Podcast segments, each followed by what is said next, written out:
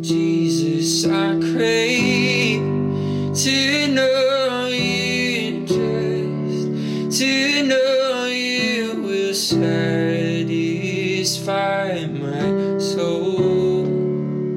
Jesus, I crave to know you just to know you will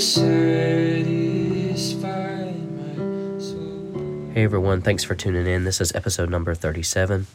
Today we are reading Luke chapter 10. Uh, If this is your first time tuning in, I appreciate you stopping by. If you've followed along with this podcast, I appreciate you. Um, I pray that this word blesses you. Um, God's word is powerful, even just to read. Um, I don't have to add anything to it uh, of any depth or value. It is alone sufficient. Uh, so I just pray that uh, God speaks to you through this and that He is edified and lifted up.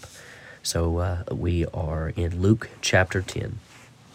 After this, the word or the Lord appointed seventy others and sent them on ahead of him in pairs to every town and place where he himself intended to go. I think that's important. Um, they they were heralds of of his coming. Um, he said to them, "The harvest is plentiful, but the laborers are few. Therefore, ask the Lord of the harvest to send out laborers into his harvest." I think that's important to remember as we all experience this inside of our individual churches. Um, the the harvest is plenty, but the laborers are few. So, um, do we make our primary way of obtaining more workers for the harvest? Do we make it uh, about prayer? Uh, because Jesus' instruction is ask the Lord of the harvest to send out laborers. So, are we making this our primary way that we attempt to gather more laborers uh, by praying to the Lord of the harvest to send more workers? Go on your way, verse 3. See, I am sending you out like lambs into the midst of wolves. Carry no purse, no bag, no sandals, and greet no one on the road. Whatever house you enter, first say, Peace to this house. And if anyone is there who shares in peace, your peace will rest on that person. Your peace will rest on that person. But if not, it will return to you. Remain in the same house, eating and drinking whatever they provide, for the laborer deserves to be paid. Do not move about from house to house. Whenever you enter a town and its people welcome you, eat what is set before you. Cure the sick who are there, and say to them, The kingdom of God has come near to you. Um, I do want to just plug in one thing here, um, and I think it is. It, it can be quite a, a controversial issue, um, and I think mostly because of people's offense as they uh, just have come across different ministries, etc., that seem to be very financially lucrative. Um, and it it says um, the laborer for the laborer deserves to be paid. We're very quick to judge uh, laborers um, the degree to which they are paid. Um, and I I have been one of those for quite a number of um, well, for you know a couple years. Was very quick to judge the financial benefit that a laborer or one in the ministry would would experience and um, but as I believe that the Lord began to soften my heart and it ask me these questions who are we to determine the degree to which a person is blessed uh, through the work of the ministry that they do? Who are we to declare what is appropriate and what is not appropriate?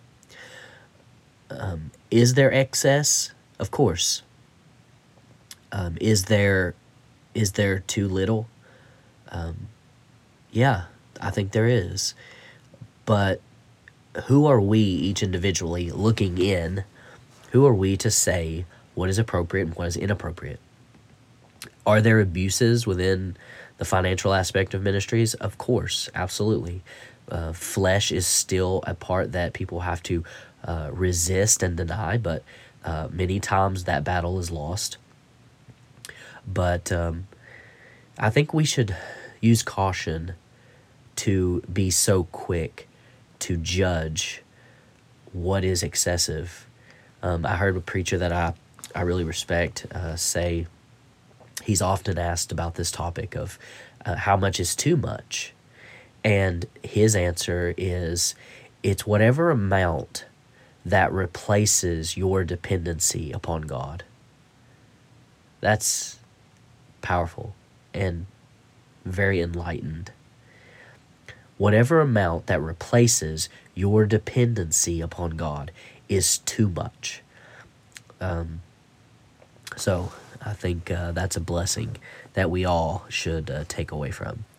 So, uh, continuing on, Jesus says, But whenever you enter a town and they do not welcome you, go out into its streets and say, Even the dust of your town that clings to our feet, we wipe off in protest against you. Yet know this the kingdom of God has come near. I tell you, on that day it will be more tolerable for Sodom than for that town. Woe to you, Chorazin!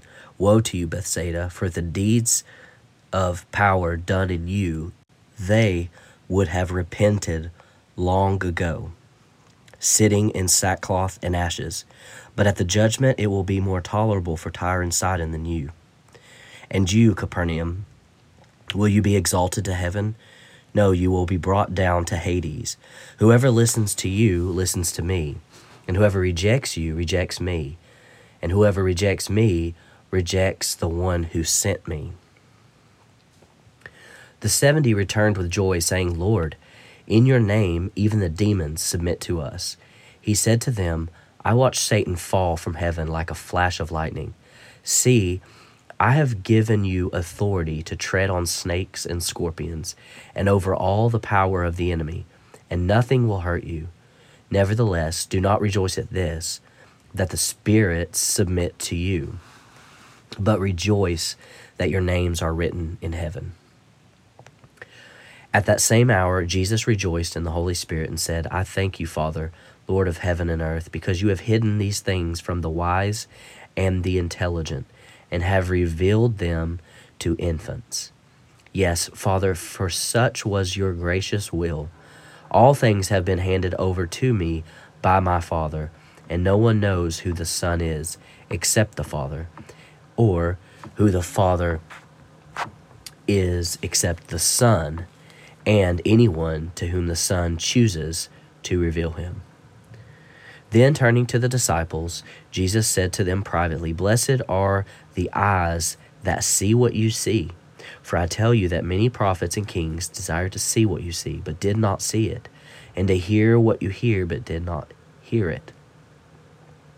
I believe there he's talking about this coming Savior himself, Jesus, Jesus the Christ, who um, they would be able to actually lay eyes on and behold him and to hear what he had to say. Verse 25 Just then a lawyer stood up to test Jesus. Teacher, he said, What must I do to inherit eternal life? He said to him, What is written in the law? What do you read there? He answered, You shall love the Lord your God with all your heart, and with all your soul, and with all your strength, and with all your mind, and your neighbor as yourself. And he said to him, You have gotten the right answer. Do this, and you will live. But wanting to justify himself, he asked Jesus, And who is my neighbor? Jesus replied, A man was going down from Jerusalem to Jericho, and fell into the hands of robbers, who stripped him, beat him, and went away, leaving him half dead. Now, by chance, a priest was going down that road, and when he saw him, he passed by on the other side. So likewise, a Levite, when he came to the place and saw him, passed by on the other side. But a Samaritan, while traveling, came near him. And when he saw him, he was moved with pity. He went to him and bandaged his wounds, having poured oil and wine on them. Then he put him on his own animal, brought him to an inn, and took care of him.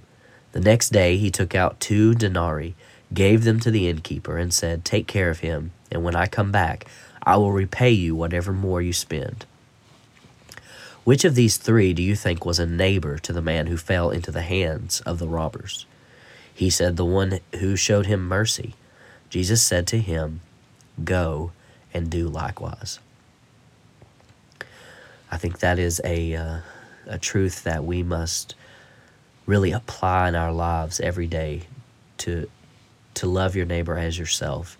The, the, the thread woven in, in love is mercy. Now, as they went on their way, he entered a certain village where a woman named Martha welcomed him into her home. She had a sister named Mary who sat at the Lord's feet and listened to what he was saying. But Martha was distracted by her many tasks. How much is this just like us in the church? So she came to him and asked, Lord, do you not care that my sister has left me to do all the work by myself? Tell her then to help me. But the Lord answered her, Martha, Martha, you are worried and distracted by many things. There is need of only one thing. Mary has chosen the better part, which will not be taken away from her. Jesus isn't saying that, uh, Martha, you're not you're not worried about good things, but there's a better thing, and there's only one thing that is needed. And Mary chose that better thing. And what is that? Nearness and intimacy with Christ.